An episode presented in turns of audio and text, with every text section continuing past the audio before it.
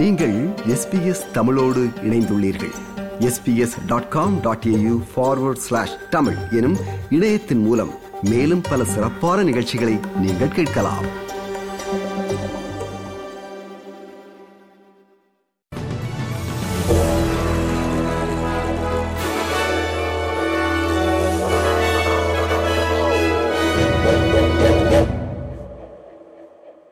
நேயர்கள் அனைவருக்கும் வணக்கம். இன்று நவம்பர் மாதம் ஒன்பதாம் தேதி வியாழக்கிழமை.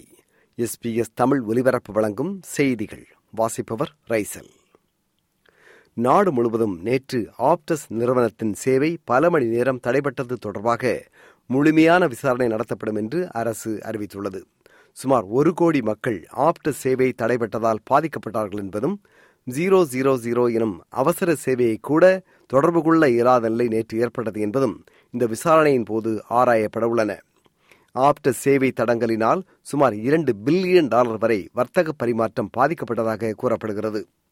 ஆப்டஸ் ஊழியர்களின் எண்ணிக்கையை வெகுவாக குறைத்ததே ஆப்டஸினால் உடனடியாக தடங்களை சரி செய்ய இயலாமற் போனதாக தொலைத்தொடர்பு ஊழியர்களின் தொழிற்சங்க பிரதிநிதி ஜேம்ஸ் பெர்கின்ஸ் ஏபிசியிடம் பேசும்போது ஆப்டஸை குறை கூறினார். I don't know the exact source of the outage, but what I do know is that over the last 12 months, Optus has engaged in a, a systematic reduction of its workforce. We're on our way to almost 600 employees. It comes as no surprise to me that you face these sort of problems. காசாவில் Israel நடத்தி வரும் தாக்குதலும் ஹாமாஸின் முந்தைய தாக்குதலும் போர்க்குற்றங்களாக கருதப்பட்டு விசாரணை நடத்தப்பட வேண்டும் என்று ஐக்கிய நாட்டு சபையின் மனித உரிமை ஆணையாளர் வால்கர் டர்க் கருத்து வெளியிட்டார் காசா மக்களை இஸ்ரேல் ஒட்டுமொத்தமாக தண்டிப்பதை ஏற்க முடியாது என்று அவர் கூறினார் They were war crimes, as is the continued holding of hostages. The collective punishment by Israel of Palestinian civilians amounts also to a war crime, as does the unlawful, forcible evacuation of civilians. The massive bombardments by Israel have killed, maimed, and injured, in particular, women and children.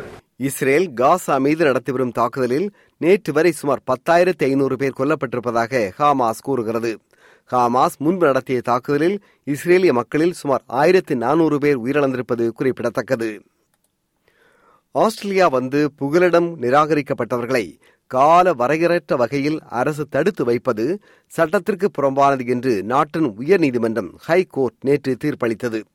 புகலிடம் நிராகரிக்கப்பட்ட ஒருவரை பிற நாடுகளுக்கு அனுப்பும் முயற்சியில் அரசு அவரை கால வரையறற்ற முறையில் தடுத்து வைக்கக்கூடாது என்று உயர்நீதிமன்றத்தின் பெரும்பான்மை நீதிபதிகள் கருத்து வெளியிட்டுள்ளார்கள். இதனால் புகலிடம் நிராகரிக்கப்பட்ட தொன்னூத்தி இரண்டு பேரை அரசு கட்டாயம் விடுதலை செய்யும் நிர்பந்தத்திற்கு ஆளாகியுள்ளது.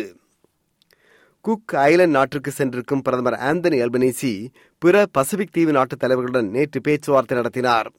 ஆஸ்திரேலியாவின் அணுசக்தி நீர்மூழ்கி கப்பல் வாங்கும் முடிவு காலநிலை மாற்றம் தொடர்பாக பசிபிக் தீவு நாட்டு தலைவர்கள் பிரதமர் ஆந்தனி அல்பனேசியிடம் தங்களது கவலையை வெளியிட்டதாக செய்திகள் கூறுகின்றன.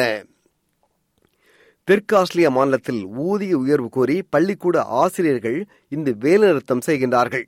பனிரெண்டாம் ஆண்டு தேர்வு நடந்து வரும் நிலையில் ஆசிரியர்கள் போராட்டத்தில் இறங்கியுள்ளார்கள்.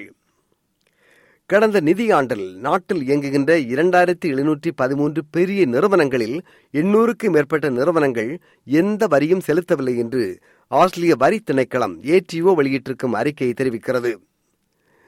மளிகை பொருட்களை விற்பனை செய்யும் சூப்பர் மார்க்கெட்ஸ் குறிப்பாக ஆல்டி கோல்ஸ் ஊல்வர்ட்ஸ் ஐஜிஏ போன்ற பெரிய நிறுவனங்கள் பிளாஸ்டிக் பைகளின் பயன்பாட்டை குறைக்க மேற்கொள்ளும் முயற்சிகள் இந்த நிறுவனங்கள் வெளியில் கூறுவது போன்று திருப்திகரமாக இல்லை என்றும் இந்த நிறுவனங்களின் முயற்சிகள் பொய்யான தீர்வுகளை ஃபால்ஸ் சொல்யூஷனை தருகின்றன என்றும் ஆஸ்திரேலியன் மெரைன் கன்சர்வேஷன் சொசைட்டி நடத்திய ஆய்வு முடிவு தெரிவிக்கிறது. சூப்பர் மார்க்கெட்டுகள் பிளாஸ்டிக் பயன்பாட்டை குறைக்க போதுமான அளவு முயற்சிகளை எடுக்கவில்லை என்றும் அந்த ஆய்வு அறிக்கை குற்றம் சாட்டுகிறது.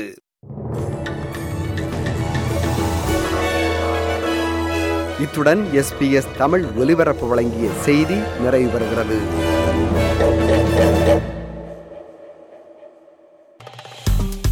விருப்பம் பகிர்வு கருத்து பதிவு. லைக் ஷேர் காமெண்ட் எஸ்பிஎஸ் தமிழின் பேஸ்புக்